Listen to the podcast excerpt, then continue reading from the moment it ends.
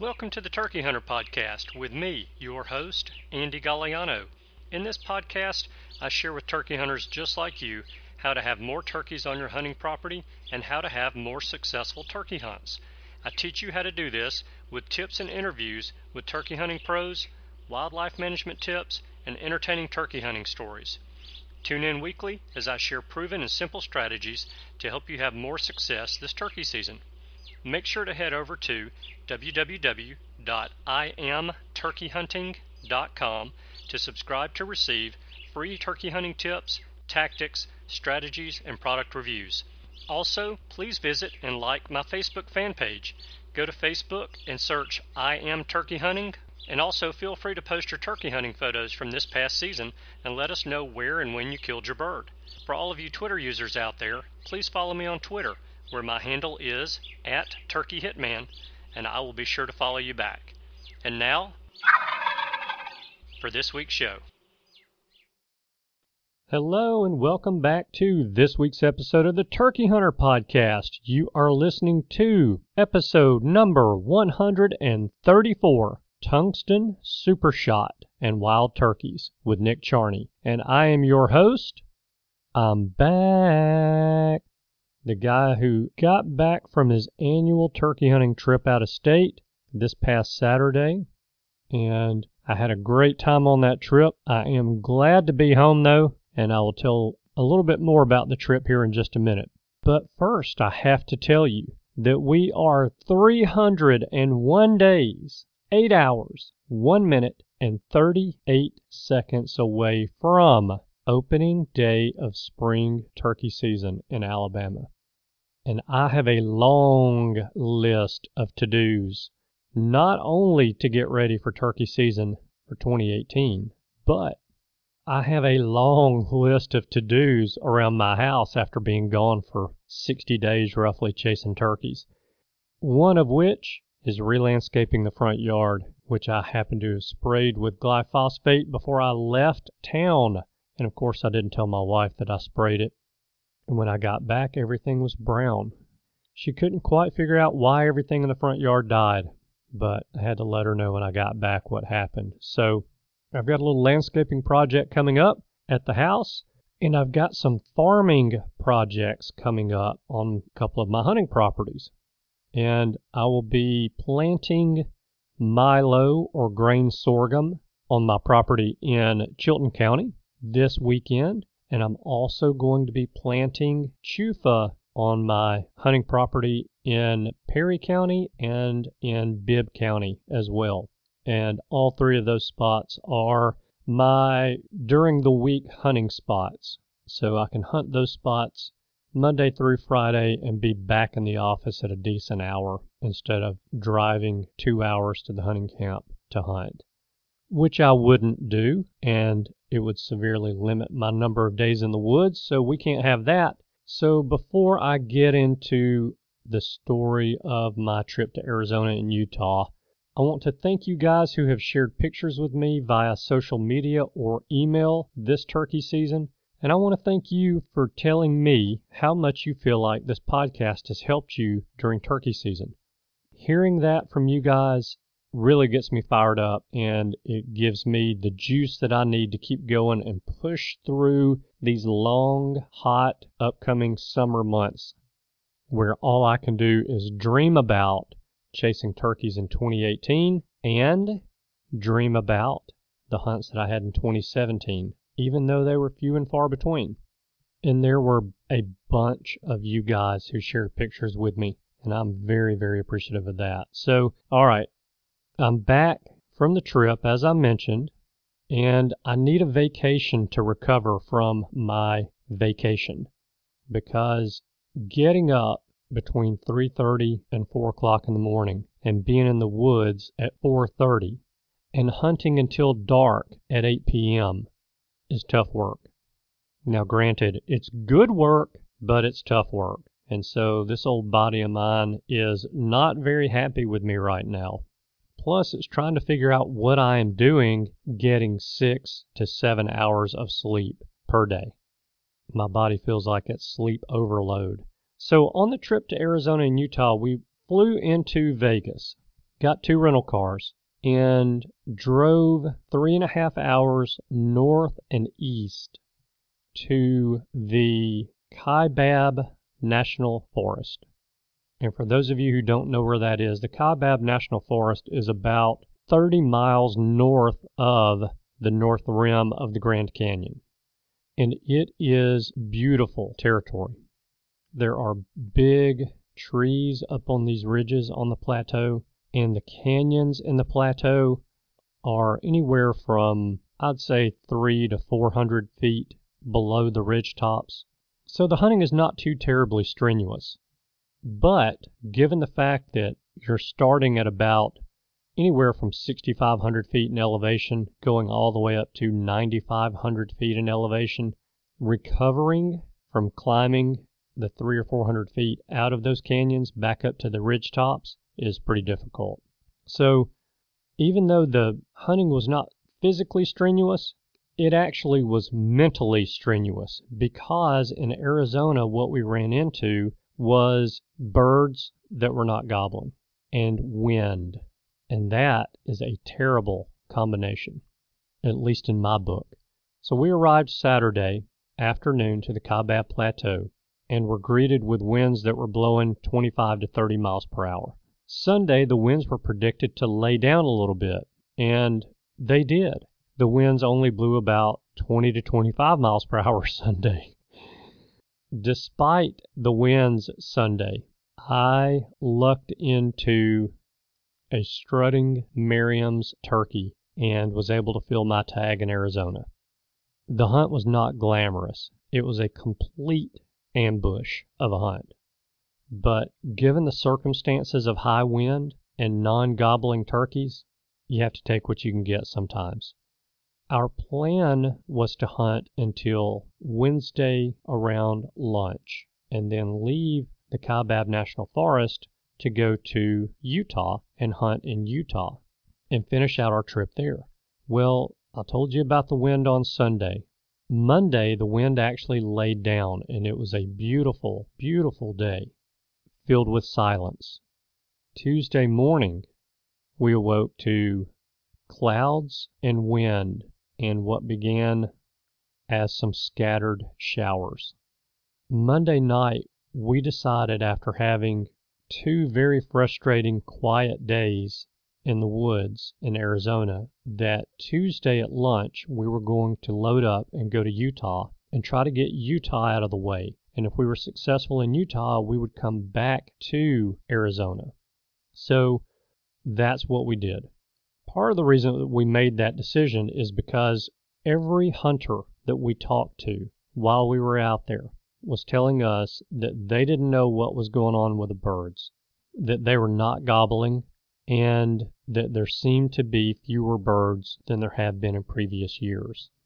So, due to the reports that we were getting and what we were experiencing, we thought Utah would be a good thing to do. It would help to bring a little bit of life back to us and give us an opportunity to at least know that we've marked one state off of the list, and give us an opportunity to go back and get some more turkeys in Arizona, if not the rest of the turkeys that we needed. So we did leave at lunch on Tuesday, made the short little hour and a half drive north to Alton, Utah, and I don't mind telling you guys when we run across a good outfitter. I also don't mind telling you when we run across a bad outfitter, but you will not hear me badmouth an outfitter on this show and mention the name of that outfitter at the same time. You will hear me praise an outfitter on this show and give the name of that outfitter at the same time. Now, if you are going to one of the states that we had an experience with a bad outfitter in, and you want the name of that outfitter, I will give it to you individually, but I will not badmouth someone on the show.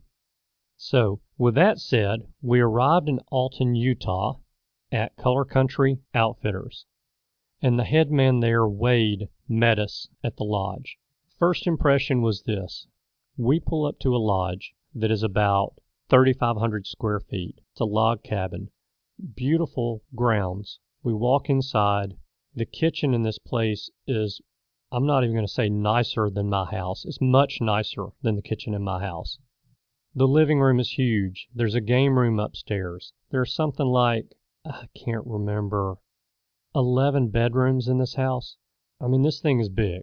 And I'm saying house, and it's a lodge. It's only used for their hunting purposes, and then in the summers, they'll rent it out for vacation purposes for people who want to come and visit some of the sites in the area. So, first impressions of the place were good. And when we meet with Wade, the man in charge, he begins to tell us that he wishes that we were there last week. There was a good bit of gobbling going on, and that this week it's tapered off a little bit. They're still seeing some birds. Their bird numbers are down, and he's not real sure how this is going to turn out. Well, this is the exact same conversation that I had with Wade the week before we went on the trip. But I had to pick Wade's brain because when someone says their population is down, we don't have as many turkeys as we normally do, I don't know what that means. Does that mean that they were seeing a thousand turkeys before winter, and now this spring they're only seeing ten? Does that mean that they were seeing five hundred turkeys before winter, and now they're seeing only four hundred turkeys? So that's all relative. And so when I called Wade to chat with him before we went up there on the trip, I'd already gotten that story from him, and I began to pick his brain a little bit more. I found out they had game cameras set up throughout their ranches that they have permission to hunt. And I also found out that they had several groups of turkeys on these cameras with one to three toms in each group of turkeys. And Wade didn't know what to expect. He didn't know how to prepare us for what was going to come up on our hunt. And so this is what Wade told us when we got there Tuesday afternoon. After my conversation with Wade on the telephone the week before the trip, I felt comfortable enough with Wade and with the information that he gave me to go ahead and give him a shot. When we got there Tuesday, we were asking him questions, and one of the questions was, well, are you ready for us to settle up with you money-wise? And his response was, no, let's see how this goes before I take any of your money. So I can tell you right then and there that Wade made four friends in a hurry. Wade turned two of those friends into really good friends in about two hours' time, because that's how long it took for Brian and me to tag out in Utah. Both Brian and I fanned our turkeys, and and the bird I killed was one of three strutters that came in. And I had this bird picked out because he was the one that would not break out a strut the whole time. But he had a buddy with him who had two tail feathers missing from his fan. And that joker almost got shot because he just looked bad. And I don't mean like he looked terrible. I mean, he looked bad, like capital B, capital A, capital D, bad. But I changed my mind about shooting him when he dropped out of strut one time and walked about three or four steps and went back into strut, and the other bird, the one that I killed, never came out of strut until I made him come out of strut right before I shot. So it's a rainy afternoon in Utah, and I call in three toms who are gobbling pretty much the whole way that they're coming in. They're strutting pretty much the whole way they're coming in. And this was night and day difference from what we experienced in Arizona. So Brian and I were the only ones that killed Tuesday afternoon. Wednesday morning, John killed his turkey. Chip proceeded to mess up seven, seven opportunities at turkeys on Wednesday morning and afternoon. And Chip finally killed his turkey Thursday morning. While Chip is out trying to kill his turkey Wednesday afternoon, Brian and I loaded back up, drove back down to Arizona to try to get Brian a bird. And after a little bit of coaxing, once we got there, I was able to talk Brian into hunting a water tank because it had been so dry in Arizona. And on the way into the tank, Brian rounds a curve in the road, the gobbler is standing in the road, and Brian shoots at him twice and misses. So Brian had an opportunity to kill in Arizona. Chip and John show back up Thursday afternoon, and John kills Thursday afternoon. We've got two birds down in Arizona. Brian is missed. So we had three opportunities so far. And that's how we ended it. So we actually had real live turkey hunts Friday morning and a very, very, very brief turkey hunt Saturday morning. But there were no turkeys killed Friday or Saturday. So in seven days in two states, we killed six turkeys. We needed to kill eight. We've got to go back to Arizona to get Brian and Chip a turkey. But it won't happen next year. It will not happen in twenty eighteen because we had our vote while we were on the trip of where we're going to go next year. And we're headed back west to the northwest. So Idaho and Washington, I'm going to go ahead and apologize in advance. We'll be there in a year. So you guys go ahead and get prepared. Okay, so we've got a great show for you guys today. And I'm going to do a real quick intro and then I'm going to get into it because the interview's a little bit long and I've taken a little bit of a long time telling this story about the Arizona and Utah trip as well. But what I've got for you today is I'm talking about T S S. T S S is Tungsten Super Shot. And instead of lead-based shotgun shells or lead-pelleted shotgun shells, which has been the norm probably ever since shotguns were invented, T S S or Tungsten Super Shot is a heavier-than-lead alloy that is being used as a substitute for lead shot in shotgun shells. And now, T S S is nothing new. If you've been shooting Heavy Metal's Heavy Shot brand shells or Federal's Heavyweight brand shells, you've been shooting a version of T S S. But today, I'm digging in and I'm getting dirty with T S S with a guy named Nick Charney. And Nick Charney is one of the owners of Apex Ammunition. And they make shotgun shells that are of the most dense type of T S S that you can get. And they are the only manufacturers of the most dense T S S shot that you can get. So they're manufacturing this commercially and they're selling this. And I want you guys to listen in close. I'm going to go ahead and tell you towards the end of the interview that I asked Nick to do some math for us, and I've got my calculator on my phone, and I'm trying to do math at the same time, and the math gets a little bit fuzzy, but we're going to talk about that after the interview's over, and I'm going to clear up some of that fuzzy math after Nick and I finish the interview. So, you guys listen in close. I think you're going to learn something pretty cool today, and I will see you, beep, and I will see you guys on the other side. Hey guys, I'm glad to tell you that I have on the line with me tonight Nick Charney, and Nick is with Apex Ammunition. I actually bumped into Nick at the N W T F convention in Nashville when he was talking to Harold Knight. So I was waiting to talk to Harold, and Nick turned around and I remember he looked at me and said, "Sorry to keep you from Harold for so long. I listen to the podcast and I enjoy it, and thank you for doing that." And I thought that was pretty cool. But I had my right ear in Nick's conversation with Harold because Nick was talking to Harold about something that is pretty interesting to me. So you guys know that I'm a little bit of a gun nut, and because I'm a gun nut, I like ammo as well.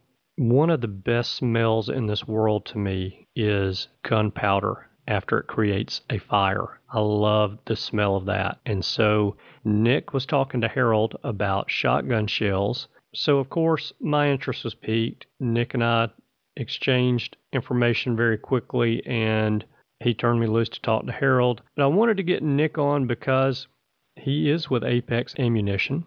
They're doing something a little bit different than some of the other ammo manufacturers out there.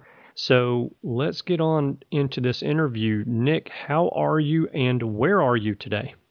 Thanks, Andy. I am doing really well, actually.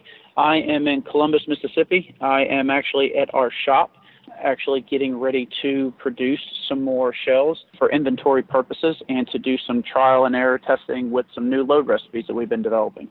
So give us kind of the Cliff's Note version about yourself and how you got into turkey hunting. Well, about myself, I grew up in Southern Maryland, enlisted in the Air Force when I was eighteen, joined and went off to be an intelligence analyst. I applied to a commissioning program, got picked up, went to the Air Force Academy. And when I was there, a buddy of mine that I played rugby with, I've been hunting all my life, but just only deer hunting and only gun hunting. One of my best friends now said, hey, why don't we go back to Kansas? My dad is a game warden, and he knows just a bunch of landowners, and why don't we go turkey hunting? And I think it'd be great for us. I said, okay. So I asked another guy. I said, I have no idea about turkey hunting. I'm clueless. And he says, man, I, I'm from New York, and this is what we live for. I said, okay, cool. Let's go. And so I invited him, and the three of us drove out there to the Flint Hills in Kansas. And on the first day, I shot my first bird, tried to run a mouth call for the first time, almost choked on it, got laughed at pretty hard, told my buddy I shot my first turkey right in the lungs because I had no idea what I was doing. And it turns out I just breast shot him uh, yeah. with my first turkey gun that I bought with a Benelli Nova. And I was shooting, I think, the, the old Remington box that still had Heavy Shot on it. Oh, yeah. Those were great shells back in the day. They were. Yeah. They were. They were truly one of their kind. You know, when, and this is kind of neither here nor there, but it's related to turkey hunting, and I hope it kind of drives a point home to people who are listening. When Remington was making the Heavy Shot shells, I bought those and was shooting them out of my gun. And I think they they made them for a couple of years, and then Heavy Shot took it back and started making them. And I switched over and started shooting the Heavy Shot brand. And the Heavy Shot brand shot about a foot low and a foot right in my gun. And that year I missed eight turkeys. And the reason that I'm even telling that story is because I want people to know that not all shotgun shells are created equal. They do not all shoot the same. And if you change shells, if you're on a hunting trip and you run out of shells and your buddy says to you, here, shoot this shell right here, it is not the same as the shell you've been shooting if it's a different brand or even a different shot size. So you need to ask for two or three of those shells from your buddy, and you need to get out there on a target and make sure that the gun's shooting where you're aiming. So I'm through with that now, but I just, I thought that that's cool that you brought that up, saying that, that you shot that turkey with Remington Heavy Shot, and so I, that just brought back a little memory there. I flashed back on us. So are you up for trying out the rapid fire Q and A? I am absolutely up for it. All right. And you know how it works? I sure do. Very good. Then I don't have to explain it to you. I'm going to pull up the stopwatch on my phone. I've got the thirty questions here, and I'm going to start the stopwatch just as soon as I start question number one, and we will rock and roll with these things. That sounds great. Here we go. How many turkeys did you kill last year? Last year I killed eight. Diaphragm, box, pot and peg, push pull, tube, or wing bone? Uh, pot call and mouth call and box call. Wild turkey, grilled, baked, or fried? Fried all day long. Wild turkey on the rocks, neat, with cola or with water? With cola. Have you ever killed a bearded hen? Yes. Have you ever killed a jake? Yes. A ten-minute successful hunt on a two-year-old or a four-hour-long hunt with a clean miss on a four-year-old? I'd rather take the successful hunt, eight days a week. Wild turkey legs, for dinner or for the dog? For dinner. State you killed your first turkey in? Kansas. State you killed your last turkey in? Tennessee. Sit in a blind for four hours and squeeze the trigger, or run and gun for one hour and not shoot? Well, I prefer killing turkey, so I'll sit in that blind all day long. Two and three-quarter inch, three inch, or three and a half inch? Depends what you shoot, T S S or lead. I'll take two and three-quarter inch T S S. All right. Four, five, six, or blended? Actually, I'll shoot a number nine or a number eight. Field turkeys or woods turkeys? Ooh, woods turkeys. Pump they seem to got their wits about them. Yeah, pump or automatic? Uh, automatic. Shotgun scope, rifle sight, holographic sight, or beads? Old-fashioned bead, it never fails. Rubber boots, leather boots, or snake boots? Snake boots. Most turkeys you've ever killed in a season? Eight. Least number of turkeys you've ever killed in a season? Skunked. Out of all the states you've hunted, which state has the most uncooperative turkeys? Oh, the South by far, Mississippi. If you only knew how to imitate one turkey sound to call turkeys, what would it be? The plain hen yelp. On a scale of one to ten, how good of a turkey caller do you think you are? We'll say five, just to save face here. Best turkey hunter you know? Oh, man, there's so many. Uh, it'd be the guy, really the best turkey hunter I know goes between two people, a guy known by the name of Matt Blue and another guy by the name of Nathan Blout. One of them's the best turkey caller and hunter I ever know, and the other one, God, I think he's part turkey. All right, favorite turkey hunting book? Ooh, Tom Kelly's tenth Legion, classic. Who taught you how to turkey hunt? Guy by the name of Matt Blue taught me everything I know. Tough love is, is a real thing. Think of the toughest turkey you've ever hunted. Did you ever kill him? Yes, I did, and I got really lucky, and uh, it turned out to be my biggest bird. Do you prefer long, sharp spurs or long, thick beards? Ooh, spurs. Biggest mistake new turkey hunters make? Patience and woodsmanship kill more turkeys than anything combined. Bigger fear during turkey season, snakes or spiders? Ooh, snakes all day long. How long does turkey season last in heaven, and what is the bag limit? Infinite and infinite. All right, I got you in at three minutes and thirty-eight point two five seconds. Not too bad. I have to tell you, though, that I think Ernie Calandrelli got you pretty good. He was at two minutes and forty-nine seconds. So, but you didn't do too bad. You did better than I did. I, that's what I have to tell you. So, all right.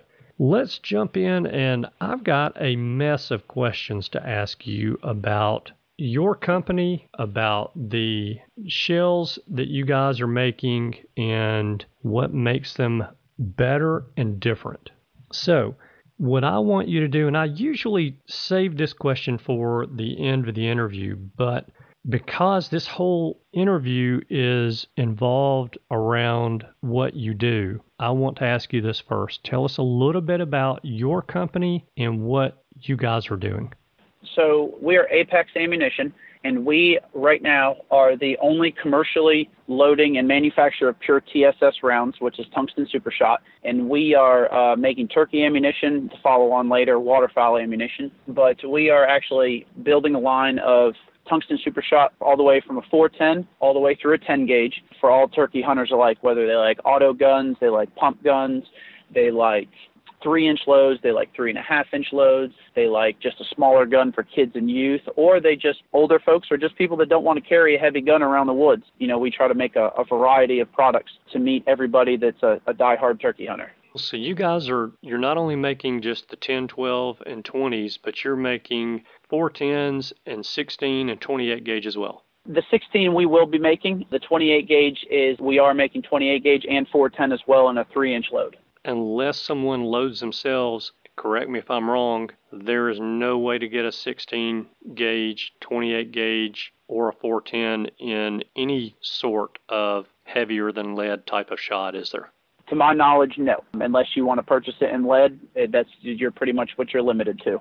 And I couldn't even find a sixteen gauge turkey load, period. I'm not saying there's not one out there. I just couldn't find it. And I looked around. I've actually got a sixteen gauge that a friend of mine gave me, and I'd like to shoot a turkey with that thing one day, but I just haven't been able to find any shells for it. So now that I know that you are around and you're making shells for these less popular gauge shotguns, then I know where to find turkey shells. So that's good.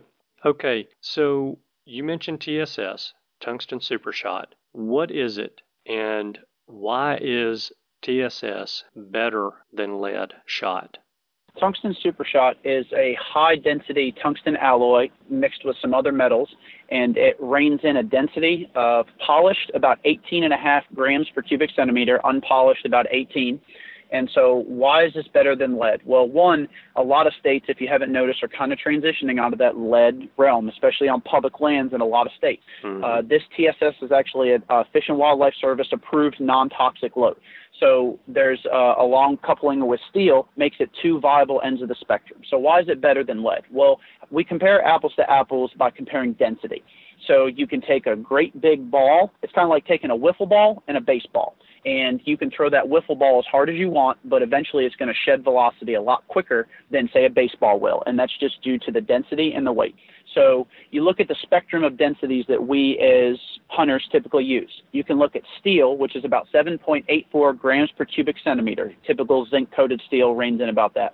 You got some other densities where people might copper coat some lead, et cetera, copper coat some steel. But for, for simplicity purposes, you got all the way on the low end, typical steel is seven point eight four grams per cubic centimeter. You got guys that shoot bismuth, which is a lot softer for your old Damascus steel and older shooting shotguns that they want to shoot that can't handle this high, brittle, and very hard tungsten. Mm-hmm. So they got bismuth, which reigns in about nine and a half grams per cubic centimeter. Your typical lead is about eleven point eight grams per cubic centimeter. And then you got your standard heavy shot that reigns in at about thirteen grams per cubic centimeter. Well, tungsten super shot actually reigns in at eighteen and a half, so it's the very high end of the spectrum. Pure tungsten is nineteen point three grams per cubic centimeter. Well, pure tungsten comes in the form of a white powder. So they mix this with another alloy and with some nickel and some iron, and they actually create a very polished-looking alloy that's called tungsten super shot. And it actually reigns in there. It's about the highest you can get at eighteen and a half grams per cubic centimeter. So what we can do then is we can actually make a smaller size pellet with extreme greater density, which carries more momentum downrange than, say, equivocal of number five heavy metal or number four lead. And so because of that, it's also what a lot of folks don't think of too, is that it's also because it's a smaller pellet, you also reduce a lot of the aerodynamic friction, if you will, on the actual shot. Smaller surface area, less drag, therefore you can maintain that momentum at the farther distance. Mm-hmm. So that's kind of the, the realm of how we compare apples to apples with shot size and density. Yeah, and that makes perfectly good sense. A smaller projectile is going to have less resistance, so that adds up. I mean, that's about as easy as we can put it in terms. So what you're telling me is that we can shoot smaller-sized shot with T S S, made of T S S, and still get the same or maybe even more foot-pounds of energy downrange than we can with lead. Is that right? So I can absolutely, yes, I can absolutely break down a um, kind of a spectrum, if you will, to compare it. So you talk about number four lead. Number mm-hmm. four lead, you're going to get about one hundred thirty-six pellets per ounce. Most of your turkey hunters out there and most of your common ammunition, you know, Longbeard X R usually comes in five and sixes. Lead number fours are about one hundred thirty-six pellets per ounce. They're knocking an energy downrange of two hundred, about two thirty, two thirty-three foot pounds per square inch. When you look at, say, lead number five, you're dipping down because you're going to a smaller pellet. You're going to get about one hundred seventy-three pellets per ounce. So as you go down in smaller, you're leaving up more volume so you can put more pellets in there. Well, you're dropping down the energy. So lead number five is usually going to come down to about two hundred foot-pounds per square inch. You look at heavy number sixes, you know, obviously the density is greater than lead. So there you can get about two hundred six pellets per ounce. Uh, you're looking at about a forty-ish pellets per ounce greater increase due to the density, and you're maintaining that about two hundred foot-pounds per square inch. Well, this tungsten super shot number nine, actually, yeah, we're getting three hundred sixty pellets per ounce, and we're actually matching number four lead in terms of energy at foot-pounds per square inch of two hundred thirty-six downrange. But because of our aerodynamic gain that we get from a smaller shot size, we can maintain that momentum to further distances. So actually what has been proven is that tungsten super shot will actually get about an inch to an inch and a half penetration in ballistics gel between eighty-five to ninety-five yards. Holy cow.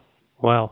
I had no idea that it performed like that. That's crazy at that distance. So when you when you're comparing, say, number four lead shot to a number nine T S S, when you say downrange and you give us the foot-pounds per energy downrange, at what distance is that measurement taken? Uh, that measurement taken is actually approximately fifty to sixty yards. Wow. Okay. All right. So that's extremely impressive. I, I didn't know that there was that kind of downrange energy at that distance. That's crazy. So I had somebody explain to me the benefit of using a smaller shot compared to a larger shot as far as penetration is concerned. And the way that person explained it to me is this. If I took a, let's say, a tree trunk that was twenty-four inches in diameter and tried to push that through your body, it would take a tremendous amount of force to do that. But if I took a pencil that was sharpened on the end and tried to push that through your body, it doesn't take as much force. And so that really kind of put things in perspective for me in saying that this smaller shot that we can use, a number eight or a number nine T S S, since you're getting the same foot-pounds of energy, that's the same amount of force at forty yards, you're going to get greater penetration with that smaller shot than you are a larger shot at that same distance. Am I correct there? Yes. You know, it all breaks down to surface area and it breaks down to energy. Yeah. So let me take a step back. You mentioned that T S S is more dense than like a heavy shot. Is that simply because there's more of that tungsten in it than there is the alloys that go into making it into from a powder to a solid? Yes. So if you actually purchase pure tungsten, pure tungsten actually comes in a white powder. Heavy metal uses a different alloy, which results in more nickel, more iron, and they actually manufacture it utilizing the same concept that you get a lot of steel and lead shot from, which is actual shot power. And so the way they're manufacturing their patented manufacturing processes is they will actually do it like a shot tower. So they'll actually build their alloy, melt it to a kind of a liquid type deal, and actually drip it through a shot tower. And as it falls down, it cools and then lands in water, and thus that's how you develop your shot. So this, because tungsten has the highest melting point of any metal known to man at six thousand degrees Fahrenheit, this stuff can't simply be melted, if you will, into shot. It has to actually be chemically extracted from the raw material pulled from the ground. And once it's chemically extracted, then it's actually built in an alloy with softer melting point metals in order to make it workable, yet hold its shape and its hardness. Okay. So the fact that you're using T S S, Tungsten Super Shot, that's a big difference between your shot and any other shells that are out there. What are some of the other differences component-wise? Now, I'm not asking you to give away trade secret, but what are any other differences component-wise between your shells and those of the major ammo manufacturers that you want to or you can share? Really, the, the shot is the main component. You know, it's it's still a typical shot shell. It's constructed in the same manner. You have your hull, your primer, your powder, your wad, and then your your crimp type deal, uh, whether it be a roll crimp or a fold crimp. Usually you've seen roll crimps in type of shotgun slugs. Mm-hmm. We actually use a roll crimp in some of ours, and we actually use a fold crimp in some of ours. So it's just kind of personal preference just based on how the shot uh, is stacked in the wad and how the overall length of the shell. So with that being said, it's it's a very basic, the, the shot is it. The only thing that we continuously use, just like everybody else, is typically used, which you'll see in Longbeard X R, you'll see in Heavy Metal, you'll see in, I think, believe in some Spectre shot, is a common buffer. That's really it. And that buffer just helps maintain a pattern density. And so the way I explain it to people is imagine if you took a handful of bouncy balls and threw them down a hallway. They're going to go bounce, they're going to bounce off the hallway of each other all the way out. So imagine if you put a filler void between those bouncy balls. So you got something to absorb that energy. So those bouncy balls are going to be less reactive down that hallway. And then as they come out the end of the hallway, they're less likely to essentially spread out. And so that's all a buffer is really designed to do. And that's how I explain it to people, is so that when it comes out, it allows that shot to maintain that pattern. And so you've seen this with Winchester Longbeard X R's shot lock technology. They put a buffer inside there, and then they use a thin plastic wrap around the shot. And what that does is once it fires, it, you know, separates the plastic, but that buffer maintains the ability for that lead to not bounce around. And it also allows to absorb that energy so that lead does not deform. And so if you hear people such as Heavy Metal talk on their commercials, you know, deformation on setback. Well, what does that actually mean? Deformation on setback is when you shoot lead, you'll hear it called a pancake effect, where lead is a very malleable metal. It can be worked very easily. So when you send it out the end of the barrel and you put a lot of resistance on that lead, you can actually deform that lead, and it goes from a ball to a slight pancake where it starts to flatten. Mm-hmm. Well, when you start changing the shape of that, you start changing the aerodynamic principles. You can start changing, it can lose a lot of speed very quickly if you increase the surface area. And then you also create an uneven surface area, which can then send those pellets in an off direction other than straight.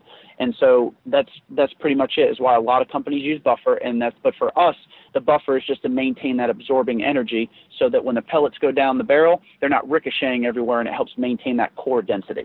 Okay. So that brings up something that I want to ask you about as well, because I hear a lot about people shooting more open chokes with these heavier than lead type shots because of the fact that these shot pellets do not deform. So talk to me a little bit about choke constrictions and T S S.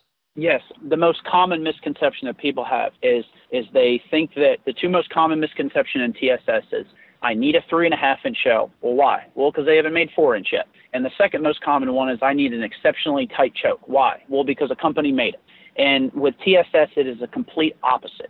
And so people think that they need some type of six fifty constriction on the twelve gauge side, or a five fifty-five on the twenty gauge side, or et cetera, these excessively tight chokes. And what happens is you get a negative response here, and you get a, the, the tighter constriction that you go, you actually get a more diminishing return. And with that being said, what happens is this stuff, this stuff is not like lead. It does not, it's not malleable. It does not deform. It can't take that shaping. So it's kind of like steel in terms of hardness. You wouldn't use a, a, you know, that's why if you ever buy it, you say, don't use a full factory choke on your gun for steel, is because steel doesn't deform and you'll blow the choke tube out. You can, if you get too tight with this stuff, you can actually do the same thing. So what happens is the pellet's got nowhere to go and the pellets don't have the energy. Well, then something's got to give somewhere. So you can either A, potentially blow your choke out.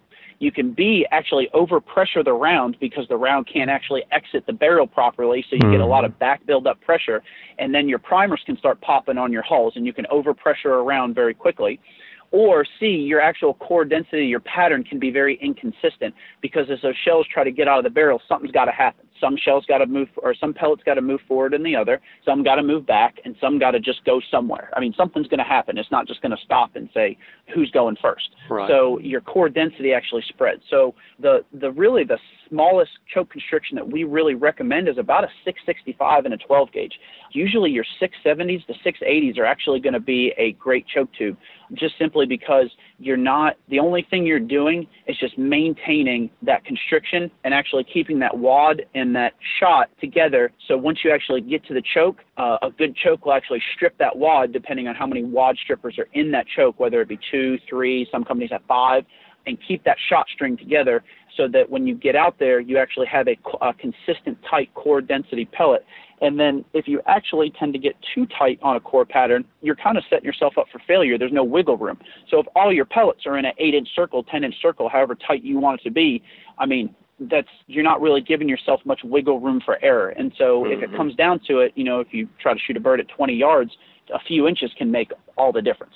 Absolutely. Yeah. So shooting an op- a more open choke not only helps as far as giving those pellets somewhere to go, but it helps to open that pattern a little bit quicker coming out of the barrel, whereas, you know, everybody says, well, you know, I, I got X number of pellets in a ten inch circle at sixty yards and at fifty yards or at seventy yards, and everybody's trying to get more pellets in a tighter and tighter pattern, but we end up missing those shots on birds that are ten steps away. So by opening the choke with T S S, are we opening that pattern a little bit at these shorter distances? Uh, yes, it, uh, you're opening the pattern at shorter distances just a little bit to give yourself the wiggle room. But most importantly, you're giving yourself a good, symmetrical, even pattern that's consistent. Because what can happen if you go too tight is your pattern gets inconsistent. Now, some of it can be consistently inconsistent and may shoot high left. It may shoot low right. But if you break out a ten inch circle and you kind of break it up into a four piece pie chart, you can see that your pattern won't relatively be even. And so we're just trying to achieve maximum consistency. Okay. All right. I'd heard that T S S is pretty hard to get in the U S Is that the case? And if so, why is that? Well, um, simply put, tungsten being mined in the United States, tungsten is considered a national defense asset or a national security asset. So therefore, any tungsten mined in the United States goes directly for defense contractors and any other defense-type agencies okay. uh, for military equipment. Therefore, we cannot commercially purchase this in the United States. So you have to go elsewhere. And so, you know, without going into too much, you have to go look elsewhere to find it. And thus, if it's not in the United States, you have to go overseas, and then you have to involve things like customs, you have to involve things like duty taxes, you have to involve things such as shipping, and these things can get hectic, and if you don't know what you're doing, which obviously when we first started we didn't, you kind of learn trial by fire, and it ends up costing you more money than you wish it had. Yeah, and so speaking of money, tell me how your shells compare in price to just say a lead shot turkey shell, and then also some of the mass-produced, heavier-than-lead type shot. Sure. So lead is very cheap. That's been around for a long time. You buy lead fishing weights, you buy lead shot, you buy, you know, it's lead has always been cheap. Lead's always going to be the same, and if, honestly, we could still use it, we would use it for duck hunting. But as the U S Fish and Wildlife Service has deemed that a toxic shot, we had to go away from that. So that's why we shoot steel, because it's economically, it's cheap. You can go out there and buy a box of twenty-five for about twenty-five to thirty bucks these days, depending on what brand and all that stuff. So lead, I believe you can get a ten pound bag for probably twenty-five to thirty dollars shipped to your door, whether it be magnum chilled, whether it be copper plated, whether it be nickel plated, what have you. So our shot typically, because obviously tungsten is considered a precious metal, uh, it is more expensive. So if you want to go out there and buy the most common lead shot that people buy is your Winchester Longbeard X R. It, like I said, it's a great turkey round for lead, but it loses all of its energy past fifty yards. With that being said, you can go out there right now, I believe, and buy a box of ten shells for about twenty-two dollars at your local sport and good store. If you want to go buy some heavy metal, or you want to go buy Federal Heavyweight, which is actually a, bit, a, a very commonly overlooked shell that people don't notice, which is actually more dense than heavy metal, is Federal Heavyweight. And so with that being said, you can go out there and buy a box of Federal Heavyweights for about thirty to thirty-five dollars a box of five. You can go out there and buy you a box of heavy metal, depending on a box of five, whether it be twelve gauge, three inch, or three and a half inch, anywhere from thirty to thirty-eight dollars a box of five, maybe get you a box of ten gauge for around forty, forty-two dollars a box of five. Our boxes of five start out in the twenty gauge line at about thirty-seven ninety-nine, and then they range all the way up to our ten gauge box of five, which can go up to fifty-nine ninety-nine. We have, but our most commonly sold rounds are the twenty gauge in a three inch load, followed by a three and a half inch twelve gauge, which ranges to about fifty-four ninety-nine a box five. Okay. All right. So you mentioned this, and I'm kind of going back a little bit. You mentioned shooting a shorter shell with T S S than one would shoot with a lead load or even a heavier than lead type load. Why would I shoot a shorter shell with less shot on, in T S S than I would, say, number six, three and a half inch heavy shot or heavy metal type load? Well, uh, it goes back to our original discussion. Well, what was the purpose of T S S, the intent? Well, the intent was to exceed knockdown power of anything out there, but be able to shoot it out of a smaller gun. So as we talked about, you know, your most commonly loads that people buy, maybe you buy some heavy thirteen and number five shot. So remember what I said is heavy number five has, you know, about two, 230 uh, foot-pounds per energy.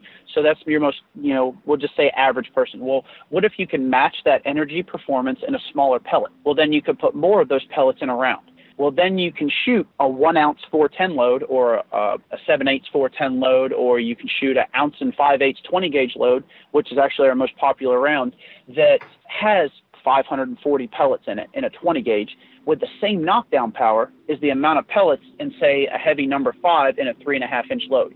So you can carry a lighter gun, a smaller gauge, and still have as much pellets, if not more, than buying, say, a three and a half inch heavy metal or uh, Winchester Longbeard and lead, or even the new Federal Third Degrees.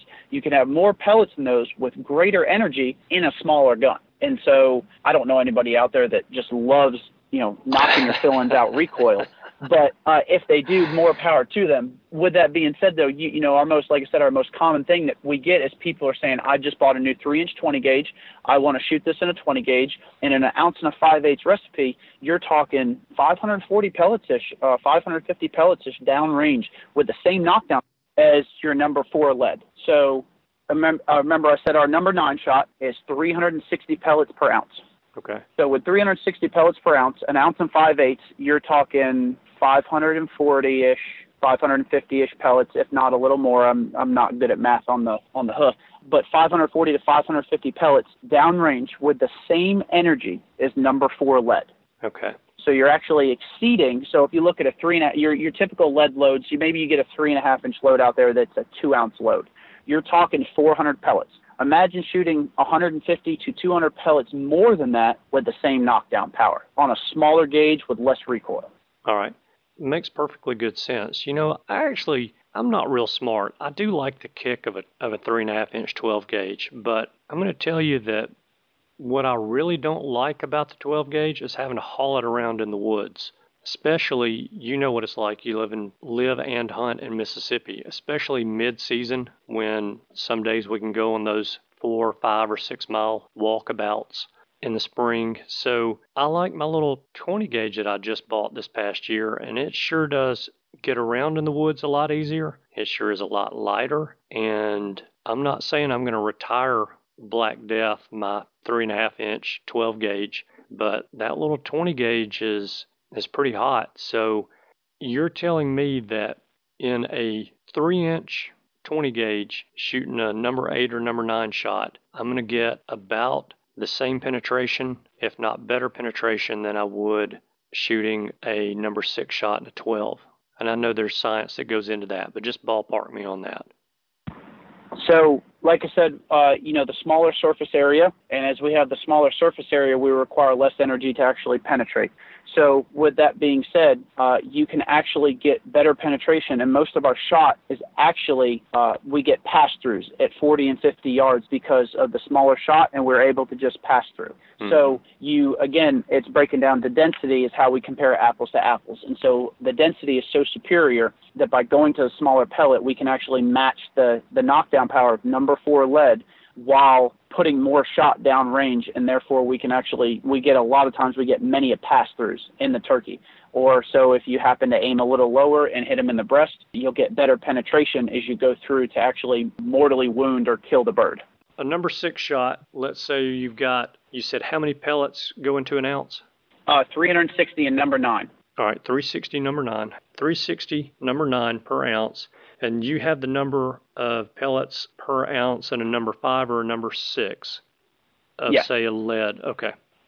What is that? Yeah, so lead number five is about one hundred seventy-three pellets per ounce.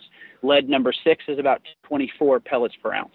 one twenty-four? No, two twenty-four. two twenty-four. Yeah, two twenty-four in a number six, one seventy-three in a five, and three sixty in a nine. All right, and then let's say a Longbeard X R has... and a three and a half inch twelve gauge has approximately one and seven eighths ounce shot? Yes, I would say that. Okay. So a number six, three and a half inch, twelve gauge Longbeard X R is going to have one point seven five times two hundred twenty-four pellets. So about four twenty-five, four ten. Okay. And then a one of your shells in a twenty gauge and a three inch and number nine shot has how many ounces of T S S in it? It depends what load. On an average, just to be quick math, an average two ounce twelve gauge will have seven, seven hundred twenty ounces.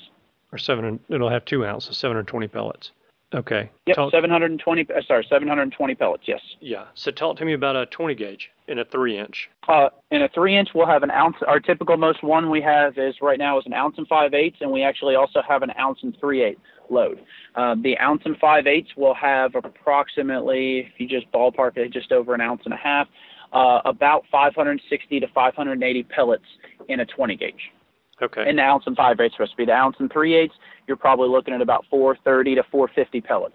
Okay. So what you've just told me is I'm going to get approximately between a third and a half, again, as many pellets in a twenty gauge three inch shell shooting number nine as I'm going to get in a three and a half inch twelve gauge shotgun shell shooting number six.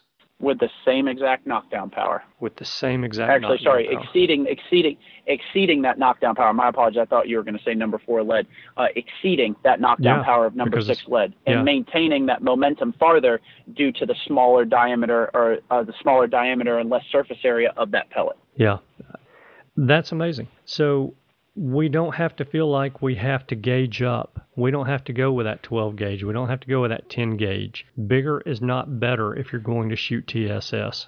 And no. I think that's huge. Especially, you know, if you're talking about like me being a pansy mid-season and I just don't want to tote around my, by the time I have four shotgun shells in it, my nine pound twelve gauge. But if you take me being a pansy out of the equation and you have a ten year old who wants to go hunting and shoot a turkey, now you've got a twenty gauge that is, I'm not even going to say equal to, because it's better than your three and a half inch twelve gauge. And you can shorten the size of that shell down to two and three quarter inch from three inch, probably end up, and you may, you may know the exact number, probably end up with the same number of pellets, if not more pellets in it, as that three and a half inch number six shot twelve gauge would have. So a two and three quarter inch twenty gauge, more pellets, better penetration downrange, and much, much, much less recoil. And that ten year old can take that gun out there and probably kill a turkey farther than you can with a twelve gauge with three and a half inch shell with lead shot.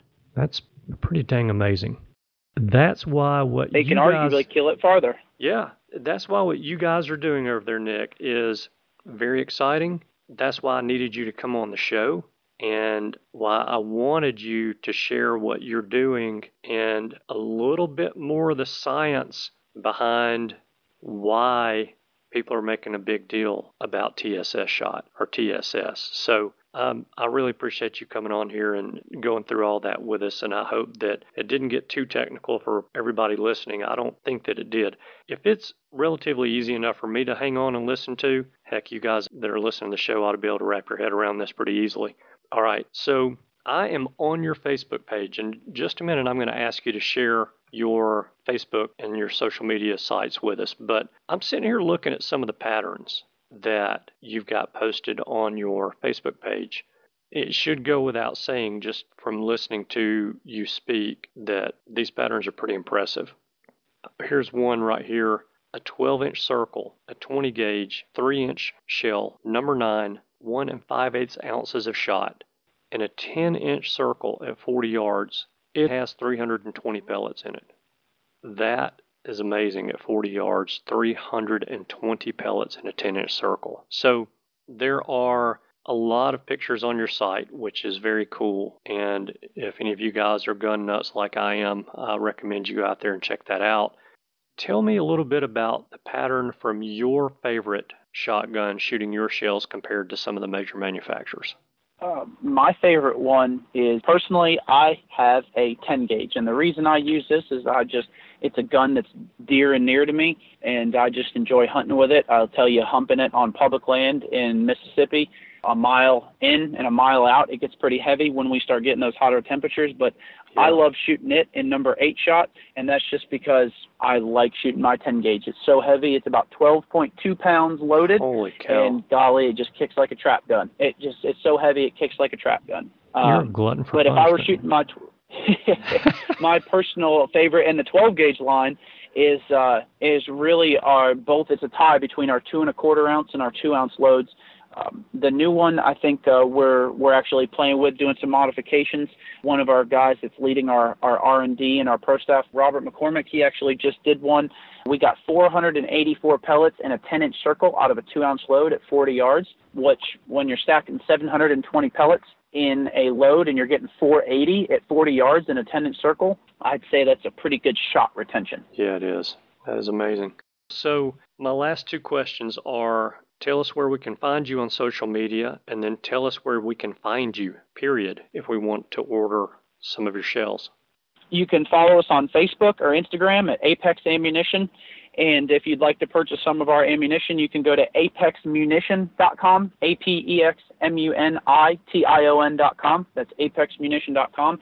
On there, you can see what we have in inventory. You can purchase anything currently right now, just our twenty gauge, our twelve gauge, or our ten gauge line. We're still working out the twenty gauge, sixteen gauge, and four ten loads. Um, we're doing some pressure testing with them to make sure that they're safe, and tweaking the recipes a little bit to make sure that they are uh, the best patterning and performing. And then uh, from there, we should have those debuted this summer. And then another thing we're going to have doing this summer is called a, a sample pack.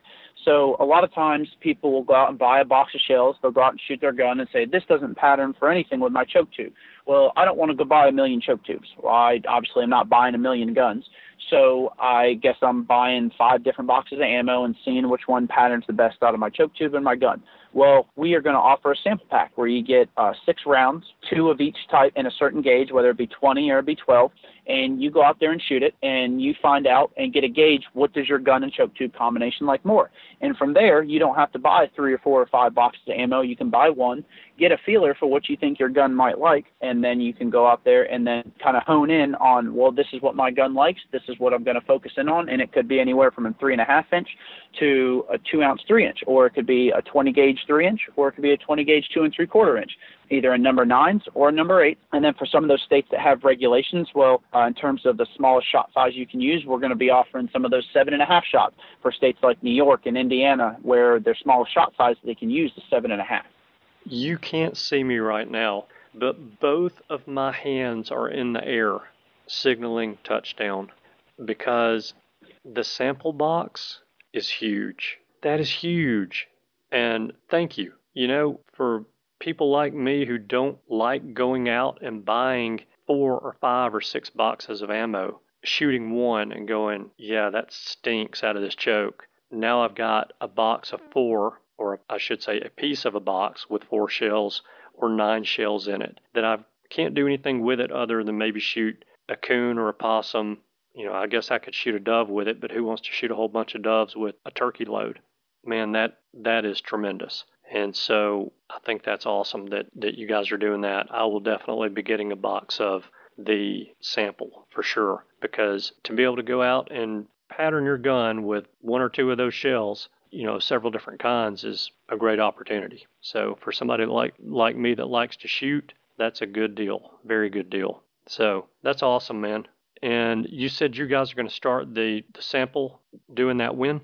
Uh, we'll start debuting that this summer, probably about the middle of June. And so that's when our target goal is to actually get this out. And the reason is we want to give people ample time.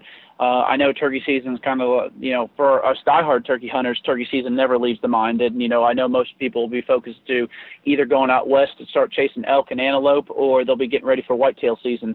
But for people to get a hold of it, the off season, what they're going to purchase as it comes into around Christmas or early spring, what round they want to do. So we want to give people ample time to dial in their guns that, that really want the best pattern that they can get. And it's all about passing that on to the customer. Our, our job isn't to sell them ten different boxes of ammo. It's to give them the best, the best shell for their gun so that they feel confident going into the woods every time.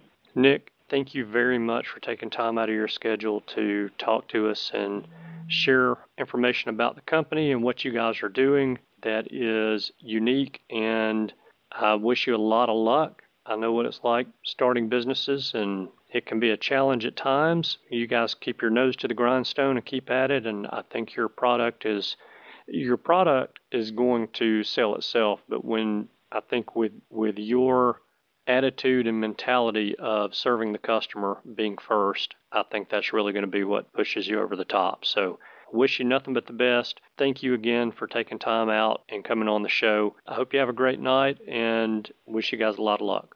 Thank you. Thank you again for having us. Glad to do it. Goodbye. Bye. Okay. I hope you guys enjoyed that, and I hope you learned something. For me, I've known about T S S for a while. In fact, I've got a pound of it sitting on my desk using it as a paperweight, and I just haven't loaded any shells with it. Or I should say, I haven't given it to my dad for my dad to load any shells for me with it. One of the things that really stands out to me is that I can shoot a twenty gauge with a three inch shell with number nine shot, and I can have more pellets in that shell than I can with a three and a half inch twelve gauge with number six shot. Not only that, but because they're T S S and they're not lead or even copper plated lead, those pellets are going to deform less. They're going to fly truer, and because they're smaller, they're going to have more penetration downrange than that number six is. So, like I mentioned before that, I want to talk about some of the fuzzy math on my part when Nick and I were going through these numbers. Now, I was trying to do this live with him and get the numbers right and still trying to wrap things up in a fairly short amount of time. And so I screwed up a little bit of math. While asking Nick about the number of pellets in a three and a half inch twelve gauge number six shot of Longbeard X R and a three inch twenty gauge number nine T S S, I said that the Longbeard X R probably had one and seven eighths ounce of shot. And then I multiplied the number of pellets per ounce by one point seven five instead of one point eight seven five. So I multiplied it times one and three quarters instead of one and seven eighths ounce. Yes, I am in the mortgage business.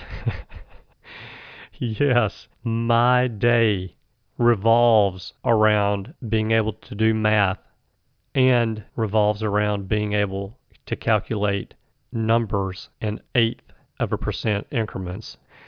But actually, my crummy math during the interview doesn't even matter, and here's why. Longbeard X R in twelve gauge, number five or number six shot in a three and a half inch shell actually has two ounces of shot.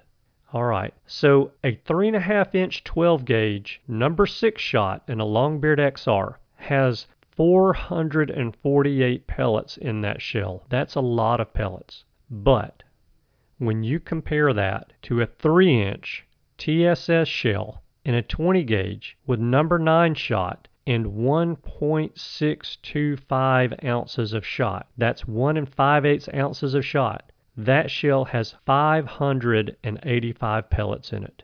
five hundred eighty-five pellets versus four hundred forty-eight pellets. So it has more than twenty-five percent more pellets in it.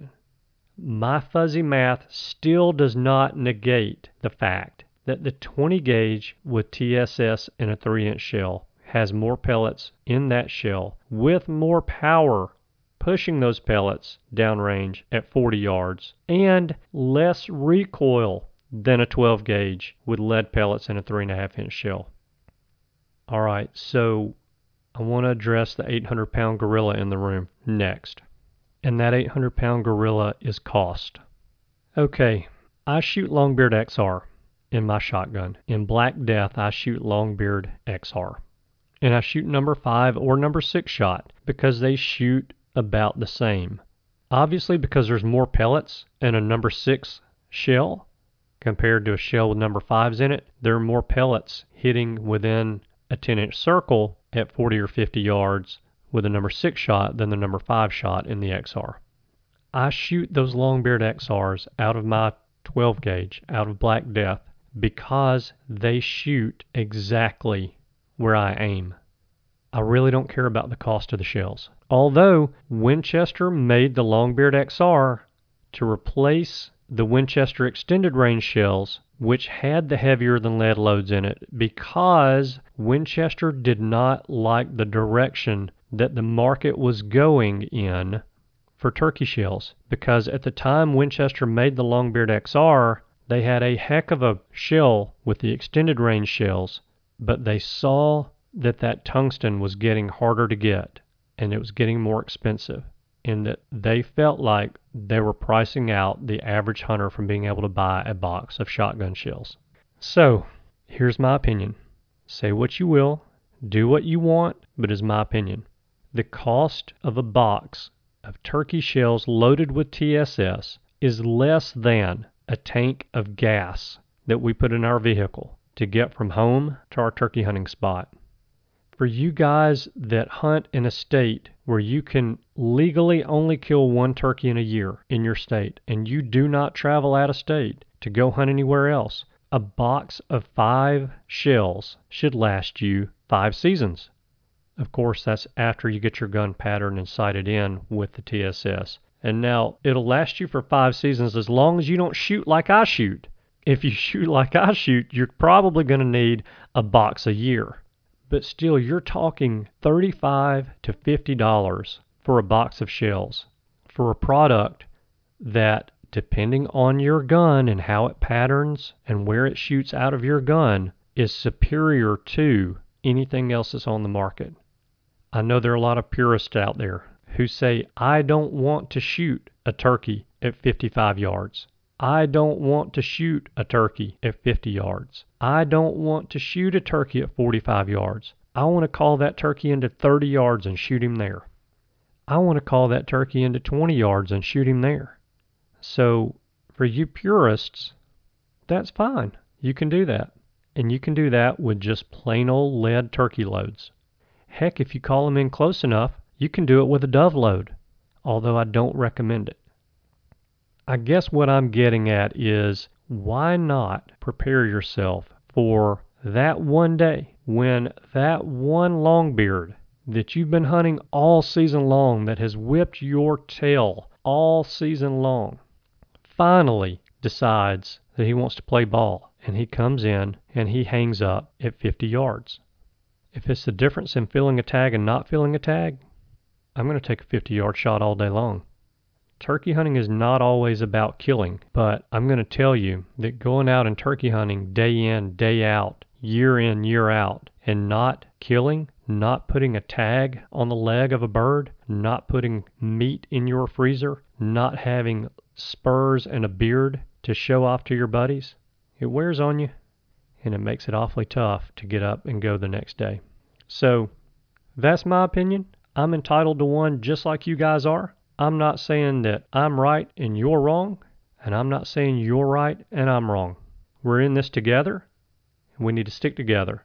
But what I'm telling you is I think you guys should give this T S S a shot out of your gun and see if it does not outperform what you're shooting currently. The cost is negligible once you add up everything else that you put into going out and turkey hunting.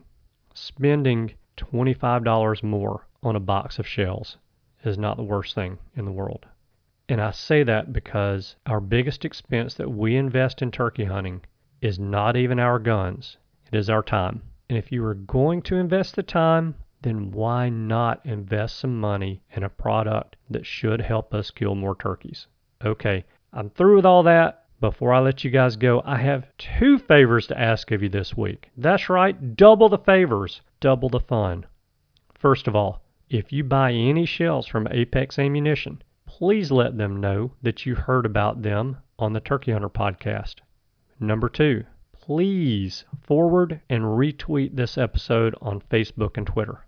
That's it. That's all I've got for you guys this week. Thank you guys so much for tuning in this week. I know that you have choices. I appreciate you spending your time with us. I hope you have a wonderful week. And for those of you who are still out turkey hunting, I'm jealous, but I still wish you a lot of luck. And send me some pictures if you have some success.